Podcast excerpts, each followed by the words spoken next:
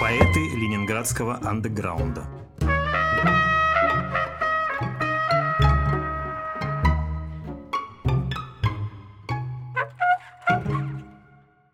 Добрый день. Я Валерий Шубинский. Мы начинаем цикл лекций, посвященных ленинградской неподцензурной поэзии позднесоветского времени, начиная с 50-х годов и до 80-х. И первый цикл наших лекций будет посвящен 50-м, 60-м годам, после сталинскому времени. Сегодня у нас речь пойдет о двух очень разных, очень непохожих друг на друга поэтах, во многом противоположной эстетикой. Оба они были первыми, да, оба они были застрельщиками в каком-то смысле ленинградской неофициальной культуры. Объединяет их только одно. Оба они начали писать еще в 50-е годы, и именно в это время оба эти поэта 50-е, начале 60-х годов написали то, чем, собственно, они по-настоящему в истории русской поэзии и остались. Это писалось в то время вне официальных публикационных ресурсов, без расчета на публикацию. Итак, два очень разных поэта. Раальд Мандельштам и Глеб Горбовский. Но прежде чем говорить об этих поэтах, я хочу немножко сказать о той ситуации, в которой они начинали. Обоим поэтам было чуть-чуть за 20, когда умер Сталин. А формировались они как люди отчасти еще в сталинское время, позднее сталинское время. Эпоха темная, кровавая, может быть, не самая кровавая в сталинской эпохе, это все-таки уже не 1937 год, но самая темная, душная и безнадежная.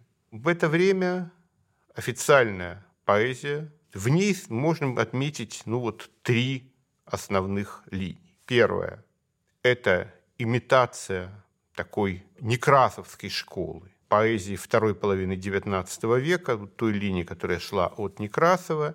Здесь были талантливые авторы, ну, прежде всего, Александр Твардовский, да, и Михаил Исаковский, совсем не бездарный поэт.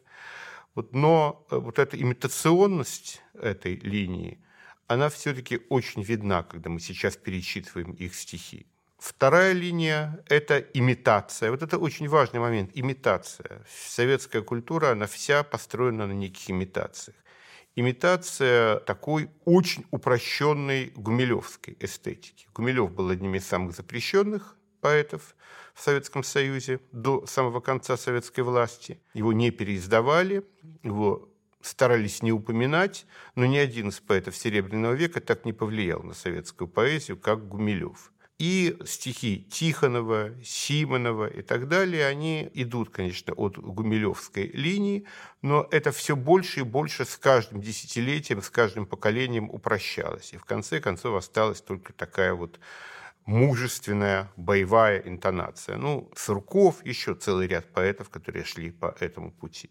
Третья линия – это подражание, тоже очень упрощенное, очень робкие подражание позднему Левовскому, Маяковскому. И наряду с этим существовало огромное пространство вот такой массовой советской поэзии, где просто некие чувства и мысли, разрешенные, правильные чувства и мысли, высказывались в рифму каким-то силоботаническим размером в столбик, без всяких попыток как-то это эстетически оформить. Или с какими-то очень тривиальными методами этого оформления, восходящими к массовой поэзии еще до революционного периода. Всего этого было очень много. Если говорить о том, что такие стихи выражали, да, в основном, э, конечно, выражались какие-то мысли, чувства, имеющие отношение к государственности. Но при этом допускались и стихи о любви, стихи о природе. Это были низкие, маргинальные жанры, но тем не менее это делалось, это писалось. Были любовные стихи Симонова, были там тот же Исаковский писал не только «Катюшу», но и «Вот цветет калина в поле ручья, парня молодого полюбила я», но в конечном итоге и такие стихи как-то должны были работать на государственную сверхзадачу. И наряду с этим в стране жили и так или иначе присутствовали в литературе. Ахматова, Пастернак, Заболоцкий. Вот, но все они в той или иной степени были на птичьих правах. Стихи Ахматовой в 1946 году после постановления журнала «Звезда Ленинград» были запрещены, но в 1950 году ей удалось напечатать цикл «Слава миру». Это были абсолютно стандартные, лишенные всяких черт индивидуальности советские стихи, которые она написала и специально для публикации. Написала она их, чтобы облегчить участь сына, который был как раз в это время в лагере. Учить сына и облегчить не удалось, но в Союзе писателей ее восстановили. Пастернак печатался очень мало и очень дозированно. Он в это время работал над доктором Живаго. Вот. И тем не менее какие-то публикации появлялись в журналах. Так же, как у Заболоцкого, который после возвращения из лагеря в 1948 году выпустил куцую книжку стихов и очень редко печатался, но в основном занимался переводом. И вот на этом фоне да, и при этом есть какие-то авторы, которые пытаются писать более культурные стихи, каким-то образом какие-то из традиций Серебряного века продолжать в рамках официальной литературы.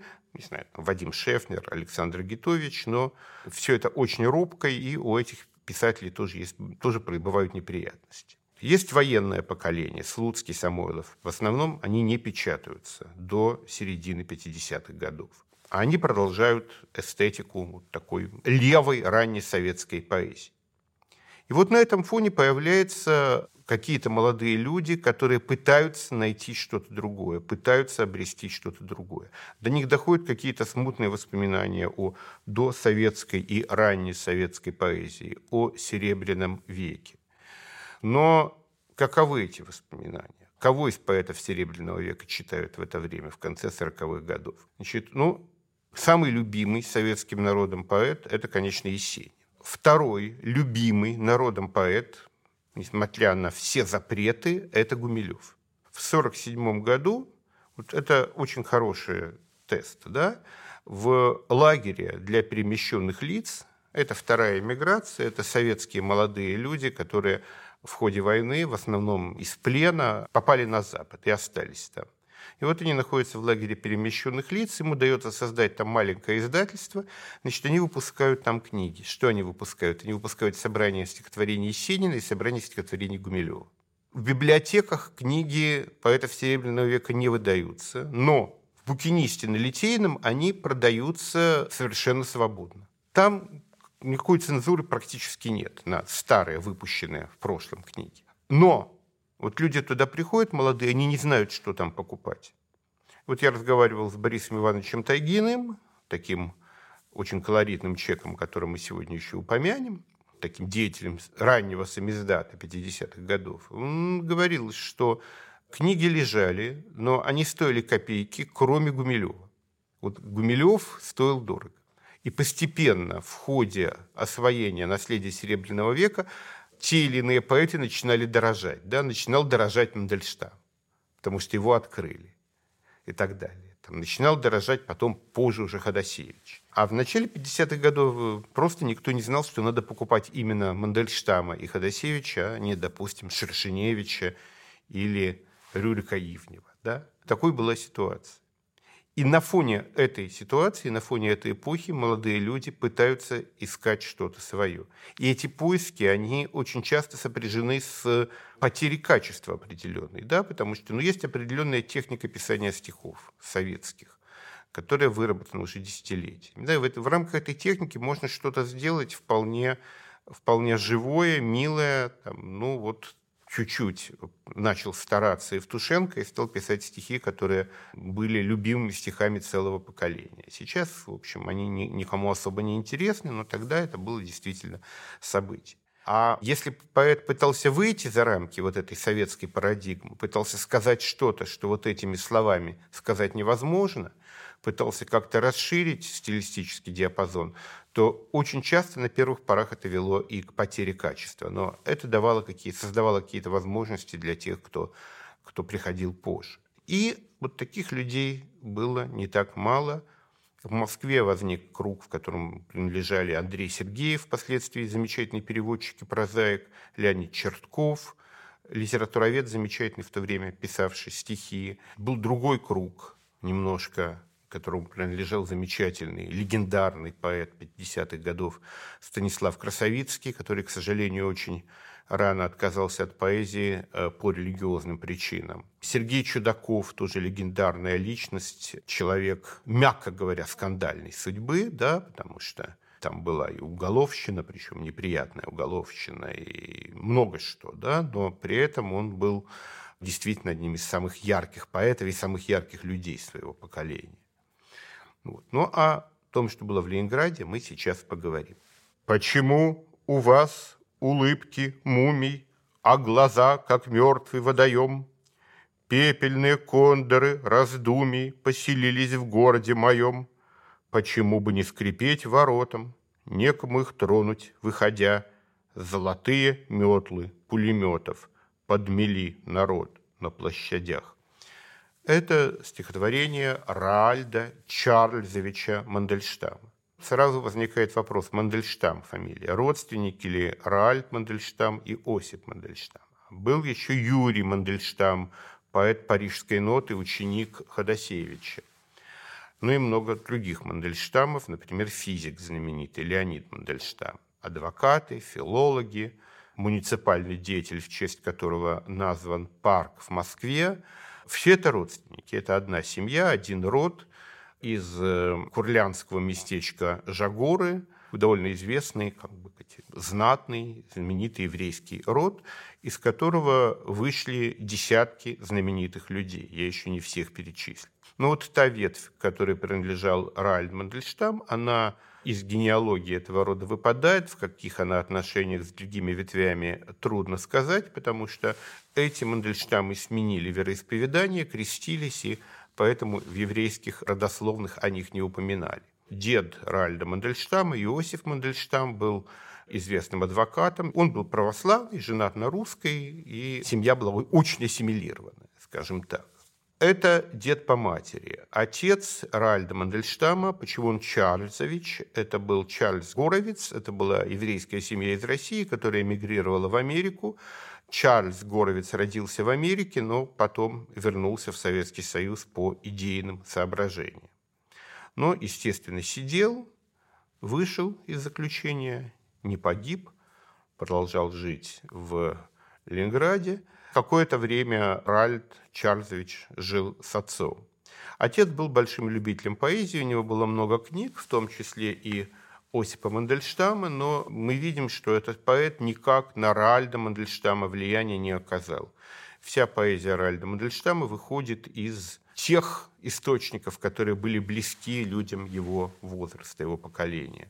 Это Гумилев, это что-то, долетевшее из символизма, это ранний Маяковский, отчасти Есенин, отчасти Багрицкий. Вот такой круг чтения, характерный круг чтения молодого человека конца 40-х годов. Особенность судьбы Ральда Мандельштама в том, что он был очень тяжело болен. У него был костный туберкулез, что уже, конечно, очень тяжелая болезнь в то время, да, когда это не умели толком лечить. И поскольку он страдал тяжелыми болями постоянно, ему прописывали обезболивающие. Обезболивающие тогда это были наркотики, и очень быстро у него сформировалась зависимость от этих э, наркотиков, и это тоже не укрепило его здоровье. В результате он умер очень молодым, в 29 лет, в 61 году. Все, что он написал, написано им в течение где-то одного десятилетия. Ральд Мандельштам дружил с кругом замечательных молодых художников так называемая Арефьевская группа. Александр Арефьев, прекрасный живописец и график, Шолом Шварц, Владимир Шагин, Рихард Васми, Владимир Громов, целый ряд интереснейших художников. И вот в этом кругу художников Ральд Мандельштам был единственным поэтом. Сам он живописью тоже пытался заниматься, Выставка его живописи недавно была, его картины тоже интересны, хотя они все-таки несколько дилетантские в сравнении с тем, что делали его друзья. И вот, если мы посмотрим стихи Ральда Мандельштама, мы увидим, что в них какие-то очень тривиальные, на нынешний взгляд, наивные, почти графоманские образы, Тьма, пламенеющей бездною, сердце взвоет в безумной тоске, и возьму я перчатку железную и надену свой черный доспех. Это сочетается с удивительной экспрессией яркостью образов, попыткой как-то выйти из вот этого тусклого, одноцветного, как будто покрытого пылью советского мира. Я это еще хорошо помню. Я помню вот это ощущение от окружающего мира. Даже в дни моего детства, в 70-е, 80-е годы. Вот ощущение, что весь мир как будто присыпан пылью. И вот этому присыпанному пылью миру противопоставляются экспрессивные, яркие, жесткие образы. С одной стороны, такой мир наивного эстетства, в котором находится место и для вот этого железной перчатки рыцарской, для доспеха рыцарского, для каких-то, может быть, наивных на нынешний взгляд, но тогда очень привлекательных красивостей. Ну, вспомним, например, песни Куджавы, которые тогда все пели. Там же очень много таких красивостей, да. Рядом лейтенанты, флигели-адъютанты, блещут эполеты, все они красавцы, все они таланты, все они поэты. А с другой стороны, и рядом с этим появляются какие-то темные, жесткие, уродливые, некрасивые образы. Ковшом медведицы отчеркнут, скатился с неба лунный серп, как ярок рог луны ущербной и как велик ее ущерб. На бедных досках тротуаров шурша разлегся лунный шелк, пятнист от лунного отвара, от лихорадки лунный желт.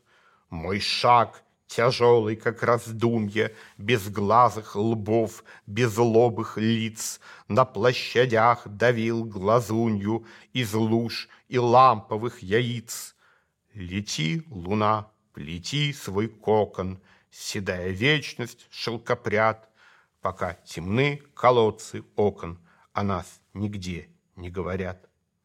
Алый трамвай. Есть картина, кстати, картина э, Шагина, Владимира Шагина «Алый трамвай», которая, конечно, связана с этим стихотворением. Трудно сказать, что было раньше, написана картина или стихотворение, но это все как-то одно с другим переплетается, составляет какой-то единый текст.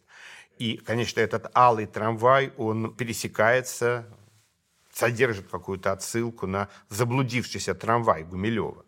Сон оборвался, не кончен, хохот и каменный лай. В звездную изморозь ночи выброшен алый трамвай. Пара пустых коридоров мчится один за другим.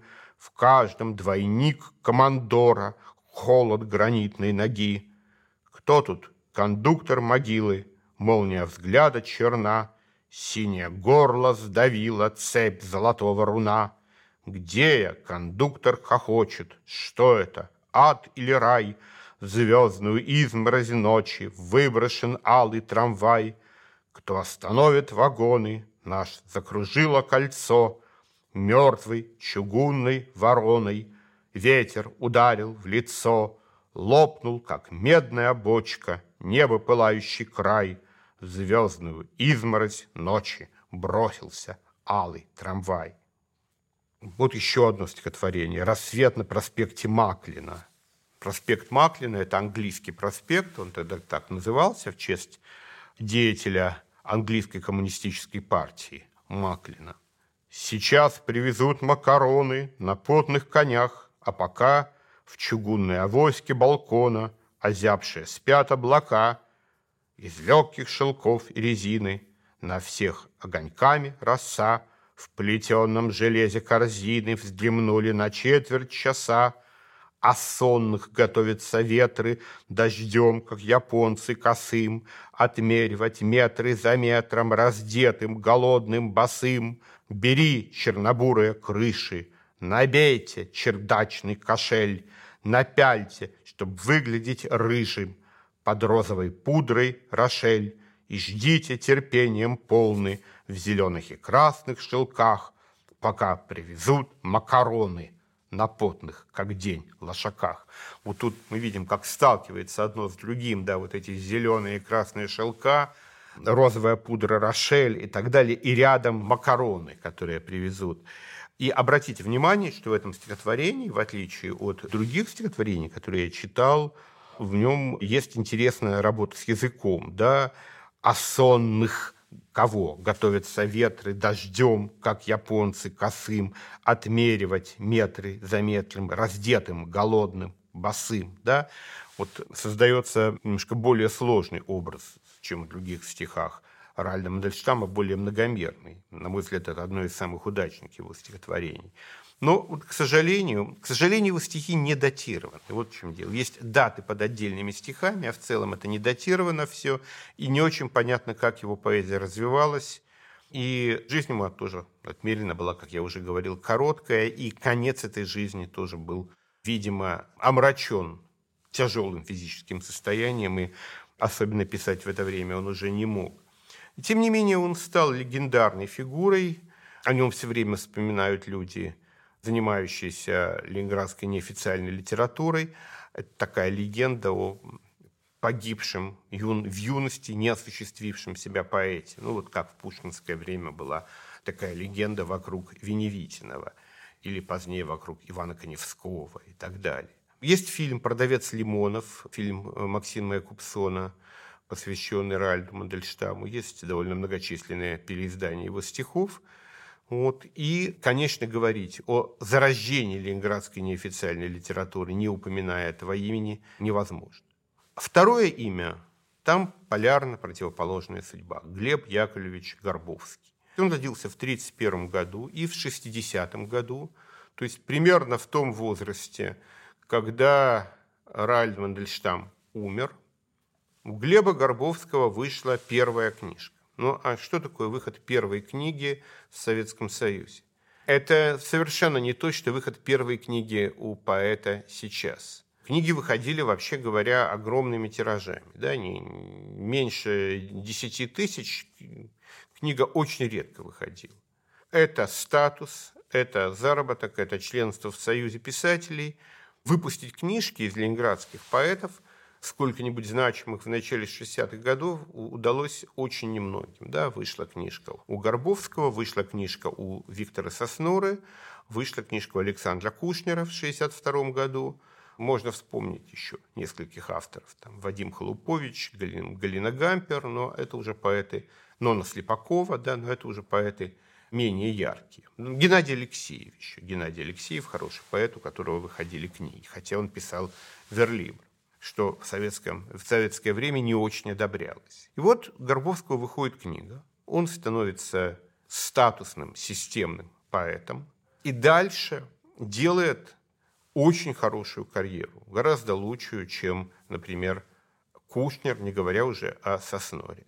Потому что он по своим с анкетным и социальным данным, по типажу, типу социальному, скорее даже не по анкетным данным, гораздо лучше соответствовал требованиям советского социума, требованиям советской культурной политики. Хотя, собственно, он родился в интеллигентной семье, его родители были учителя, но он производил впечатление такого брутального парня из народа, из провинции, приехавшего в Ленинград, значит, Псков был и так далее. Корни там по отцовской линии были из псковских старообрядцев, по материнской линии там были коми-пермятские корни. Он умел создать образ такого грубоватого, истинно народного, прозрачного внутренне, крепкого парня, что советская культура очень любила.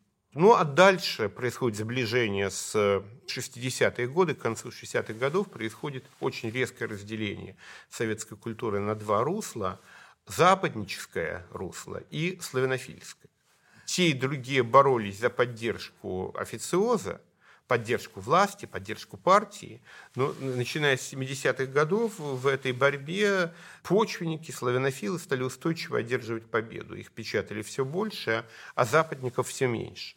Вот. И в этой ситуации Горбовский оказался вот в этом почвенническом ряду. Он каким-то образом соприкасался с миром Вадима Кожаного и его последователей. И это тоже способствовало его карьере. И вот было два Глеба Горбовских. Один Глеб Горбовский – это официальный советский поэт, очень успешный. Второй Глеб Горбовский – это человек, который в 50-е и начале 60-х годов писал стихи, которые никак, никаким образом не могли быть напечатаны в Советском Союзе. который дружил в этот период с Бродским, вот, и Бродский очень тепло к нему относился. Ну и вообще жил в совершенно ином мире, в совершенно ином окружении. Вот близким его другом был упомянутый уже Борис Тайгин, который начал свою, скажем так, издательскую карьеру с того, что в 40-е годы занимался производством музыки на костях. Что такое музыка на костях? Это значит, были рентгеновские пленки, использовались для значит, того, чтобы за них записывалась э, музыка, не разрешенная в Советском Союзе.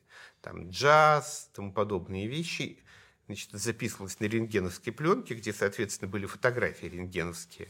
Но эти фотографии не мешали слушать музыку вот на домашних каких-то студиях записывалось, потом это продавалось. И вот Тайгин эту музыку на костях, он этим занимался, отсидел за это, а потом он уже в 50-е годы делал всякие машинописные книжечки своим друзьям. И вот в числе этих друзей был Горбовский и молодой поэт, который был учеником Горбовского, который приехал в Ленинград в начале 60-х годов и был таким мальчиком при Горбовском, а впоследствии стал одним из самых знаменитых советских поэтов. И судьба его оборвалась тоже очень рано и трагически. Это Николай Рубцов. Он, он, он переехал довольно быстро в Москву, он там учился в Литинституте и так далее. Начинал он в Ленинграде, начинал в окружении Горбовского и, и в стихах своих Горбовскому довольно сильно подражал. Хотя подражал и Бродскому, и, и много кому. И вот Глеб Горбовский, 50-е годы.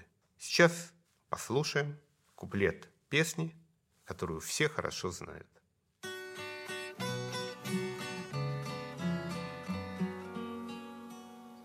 Когда качаются фонарики ночные И темные улицы, опасно вам ходить Я из пивной иду, я никого не жду Я никого уже не в силах полюбить Я из пивной иду, и я никого не жду, я никого уже не в силах полюбить. Эта песня была необыкновенно популярна. Я э, вот сам помню, как люди, там, мои родители, просто говорили цитатами из нее, да, вот так по ходу дела. Да, я из пивной иду, я никого не жду. Это просто было на языке. И никто, естественно, не знал, что это песня Глеба Горбовского написанный им в 22 года, в 53 году. Была забавная история, когда песню исполнили в каком-то фильме, и Горбовский пришел на студию требовать гонорара. И ему сказали, что Глеб Яковлевич, мы, конечно, все понимаем, вы уважаемый чек, но какой гонорар? Я эту песню слышал от своего папы, а он слышал от кого-то в 20-е годы такая репутация была в этой песне. Уже никто не помнил, откуда она появилась. Она считалась народной. Таких песен на самом деле у Горбовского много. Есть прекрасная песня, которую я очень люблю. Песня про постового. Да? В той версии, в которой она ушла в народ, она начинается словами «У павильона пивоводы». Ее исполнял Аркадий Северный, Вилли Токарев, очень много кто ее исполнял. Вот. Но текст песни, который пошел в народ, он отличается от авторского текста Горбовского. Очень любопытно отличается, потому что у Горбовского у помещения пива воды стоял не пьяный постовой, он вышел родом из народа, как говорится, парень свой, а поет у павильона пивоводы стоял советский постовой. Вот. И в следующей строфе тоже интересное изменение. Ему хотелось очень выпить, ему хотелось закусить. Дальше у Горбовского хотелось встретить лейтенанта и глаз под люке погасить. А поют и оба глаза лейтенанту одним ударом погасить. Да, вот мы видим, как текст на самом деле улучшается вот в процессе бытования в народе. И дальше практически в каждом стихотворении есть свои изменения. На самом деле стихов, стихов Горбовского 50-х годов, которые никуда не вошли, которые не могли быть напечатаны в его книгах, их довольно много. И с этими стихами тоже связан замечательный анекдот, зафиксирован у Довлатова, о том, как Горбовский задолжал крупную сумму денег уже будучи известным поэтом, задолжал крупную сумму денег какому-то из своих приятелей. Этот приятель позвонил Горбовскому и сказал, Глеб, вот у меня есть выходы на эмигрантские журналы. Если ты не вернешь мне деньги к такому-то числу, я все эти твои стихи перешлю в эмигрантские журналы. Их там немедленно напечатают, потому что стихи хорошие, но твоя карьера будет сломана. Горбовский долг вернул. Да, вот это интересный момент того времени, той ситуации. Что интересно в стихах Горбовского этого времени, 50-х, 60-х годов? В них есть какая-то такая жесткая, страшная, напряженная экспрессия. Причем там речь идет о каких-то острых, болезненных, страшных, странных переживаниях, которые никак не могли быть советской литературой описаны. Переживаниях, связанных с соприкосновением со смертью, например, соприкосновением с физиологией человеческой, соединением жизни и смерти, нестандартным соединением жизни и смерти. Вообще про смерть в Советском Союзе говорить не полагалось. Да, это была табуированная тема. Ну, какие были табуированные темы? Вот то, о чем вообще не полагалось говорить, или об этом говорили фигурами умолчания, говорили шепотом, да, смерть, секс и психические расстройства любые, национальные вопросы, да, вот это то, от чего уходили всячески. Когда это появлялось в стихах, это, это уже взламывало что-то. А стихи Горбовского, например, про то, как на кладбище репродуктор э, говорит «граждане, доброе утро». Да? Вот такой контраст между нормой советской и тем, где эта норма функционирует, да, на кладбище. Стихи про скелет, который стоит в классе. Да? Стоит он токарь или вор, Абрам или Гаврила, непогребенный до сих пор, лишившийся могилы – я, может, где-нибудь сгорю, хоть в паровозной пасти, но не хочу встречать зарю один в холодном классе. Кстати, вот это стихотворение было напечатано, как ни странно.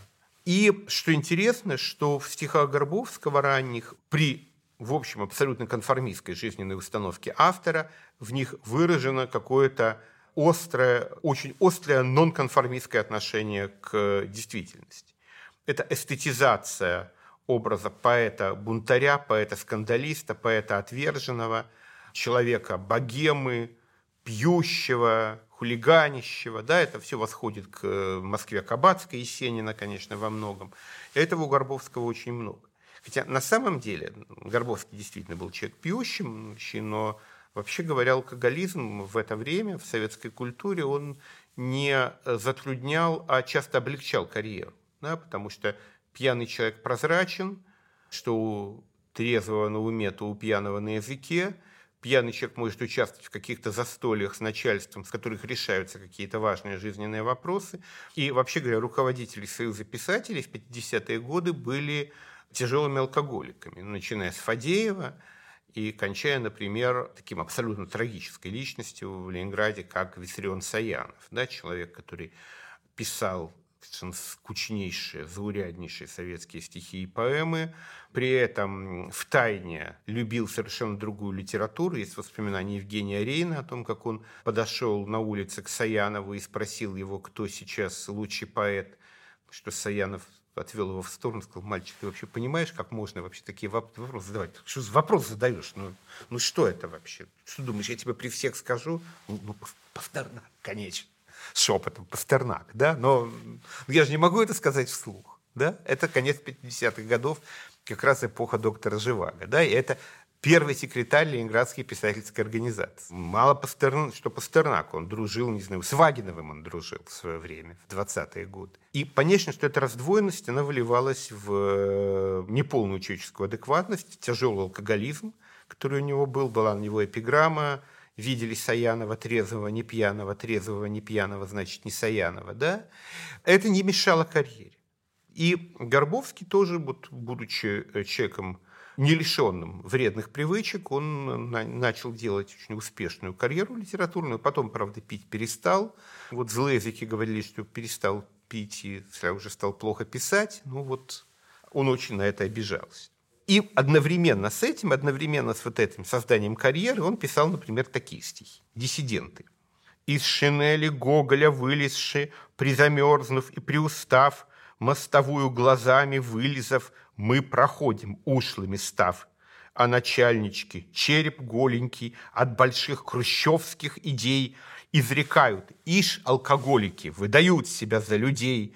Очень грустно и очень больно, острый мозг носить на плечах. Алкоголики, алкоголики, ни один Есенин зачах. Мы проходим Невским незримо, задеваем плечами дома. И мелькают девушки мимо, от начальничков без ума, но карабкаюсь я упрямо, злым стежком по лысой странице. Родила меня просто мама, а могла бы родить птица. И вот интересно, что вот это последние строчки он использовал, создав стихотворение для печати. Я сижу у оконной рамы, за окошками дождик злится, родила меня просто мама, а могла бы родить птица, да? Вот два варианта того, что рождается из вот этих двух строчек. Вот. И на, но лучшие стихи Горбовского, они и к этому не сводятся. Там иногда есть какие-то прорывы в абсолютный сюрреализм. Да? И вот когда их перечитываешь, понимаешь, что не случайно его так, так ценил Бродский. Конкретно я любил Любашу, абстрактно я любил Анюту. Я иногда любимых спрашивал, а с кем я спать сегодня буду? Любаша скидывала кофточку, ложилась плотно, как в могилу. Анюта сбрасывала крылышки. Анюты не существовало. Ну, вот это какие-то 20-е годы, не знаю, это может, так, такой мог бы написать, если не Вагинов, то Обалдуев, например. Вот кто-то из действительно абсолютно неофициальных поэтов той эпохи. И Вряд ли их читал Горбовский, да, но каким-то образом у него это прорывалось. Вообще, это было, конечно, исключительно талантливое поколение. Я имею в виду даже не шестидесятников, а вот людей, родившихся около 30-го года. Это люди, которые жили в ситуации абсолютного культурного вакуума, они были отрезаны от всей европейской культуры чуть ли не с середины XIX века. И они эту культуру для себя придумывали. Был такой в Ленинграде замечательный режиссер – Борис Юрьевич Понизовский, режиссер, теоретик театра. Он родился в 30-м году, он формировался как раз в ту эпоху. Он мне как-то говорил, я в 20 лет придумал для себя театр абсурда. Когда я узнал настоящий театр абсурда, я был разочарован. Я его придумал лучше. Да? Вот такое было. Да? И у Горбовского у него был, конечно, и у Горбовского, и у Ральда Мандельштама у них, конечно, был вот такой какой-то очень сильный импульс внутренний изначально. Другое дело, что один из них погиб, второй стал советским поэтом. Вот еще несколько стихотворений Горбовского той поры. Сначала вымерли бизоны на островках бизоньей зоны, затем подохли бегемоты от кашля жгучего и рвоты, косули пали от цинги, у мух отнялись две ноги, но мухи сразу не скончались, и дикобразы вдруг слегли, еще колючие в начале, но вот обмякли, отошли. Оцепенела вдруг собака, последним умер вирус рака. Когда скончался человек, на землю выпал толстый снег. Снег на экваторе искрился, снег в океанах голубел, но санный след не объявился, и шинный след не проскрипел. Машины снегом заносило — торчали трубы, пальцы труб. Земля утрачивала силу. Все превращалось в общий труп. И только между Марсом, правда, да между умершей Землей, еще курили астронавты и подкреплялись пастилой. Сидели молча, как предметы, с Землей утрачивая связь, и электрического света на пульсе вздрагивала вязь. Вот здесь интересно слово астронавты, да, потому что астронавтами называются американские космонавты, у нас космонавты, да, но это стихотворение написано в 59 году, когда еще ни те, ни другие ни в какой космос не летали, а, видимо, слово астронавты уже было. И интересно, что астронавты, слово, оно фигурирует и у Бродского, да, видимо, потому что оно более экзотично, да, оно не употреблялось в советской печати. Вот еще Горбовский. «Сижу себе на Баобабе, Курю пронзительный помир. Внизу москиты что-то грабят. Летает заспанный вампир. И кто-то там, на Гималаях, Лицом упавший на гармонь, Нет-нет, частушечку пролает, Нет-нет и плюнет на ладонь. Я сижу ни зверь, ни птица, Клюю из банки витамин. Самим собой легко родиться, Надел штаны и гражданин, А я сижу на баобабе, И что мне делать, не пойму они же бабочка на жабе, что уже вовсе ни к чему. Да? Вот э, такое абсолютно сюрреалистическое стихотворение, оно входит в цикл «Сны». Да? То есть вот этот сюрреализм, он как-то объяснен тем, что описываются сны. Много было и песен, кроме тех двух, которых я упоминал, есть еще песня про мертвого шофера, ювелира, да, есть запись, эту песню поет Бродский. Есть песня «Мы устали на диване, бедные художники, у меня да и у Вани, подкосились ноженьки», такая трогательная песня. Есть песня «Ой, вы груди, ой, вы груди, носят женские вас люди» и так далее. Все это было очень популярно, все это было частью какой субкультуры того времени, 50-х, начала 60-х годов. Ну, потом, да, потом вот он стал таким советским поэтом, не бесталанным советским поэтом, очень много писавшим.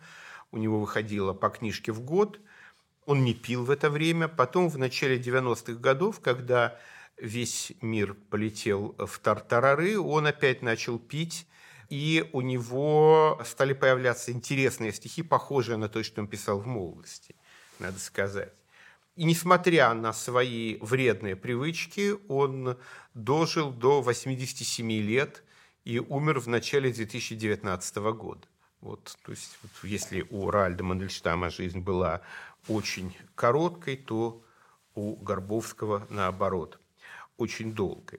Вот это начало, начало ленинградской второй культуры, которая никак себя, конечно, как вторая культура еще не осознавала. Да? Потому что тогда, в 50-е годы, надежды на вхождение в официальную литературу, они в той или иной степени были у всех. Мы об этом будем говорить дальше. Но были ли то, да, литературные объединения, которых в... всегда было много. Да, это вот система литературных объединений, нам это все было основано еще в свое время Гумилевым. Вот. Ну, не только Гумилевым, после революции сразу же стали возникать такие литературные студии, которые вели и Гумилевич, Чуковский, Лозинский, много кто. И все это продолжало существовать. И вот был ли то Глеба Семенова. Да, вот Глеб Семенов это был один из хороших советских поэтов, которые пытались писать более культурные стихи, как-то ориентироваться на там, акмеистическую традицию и так далее.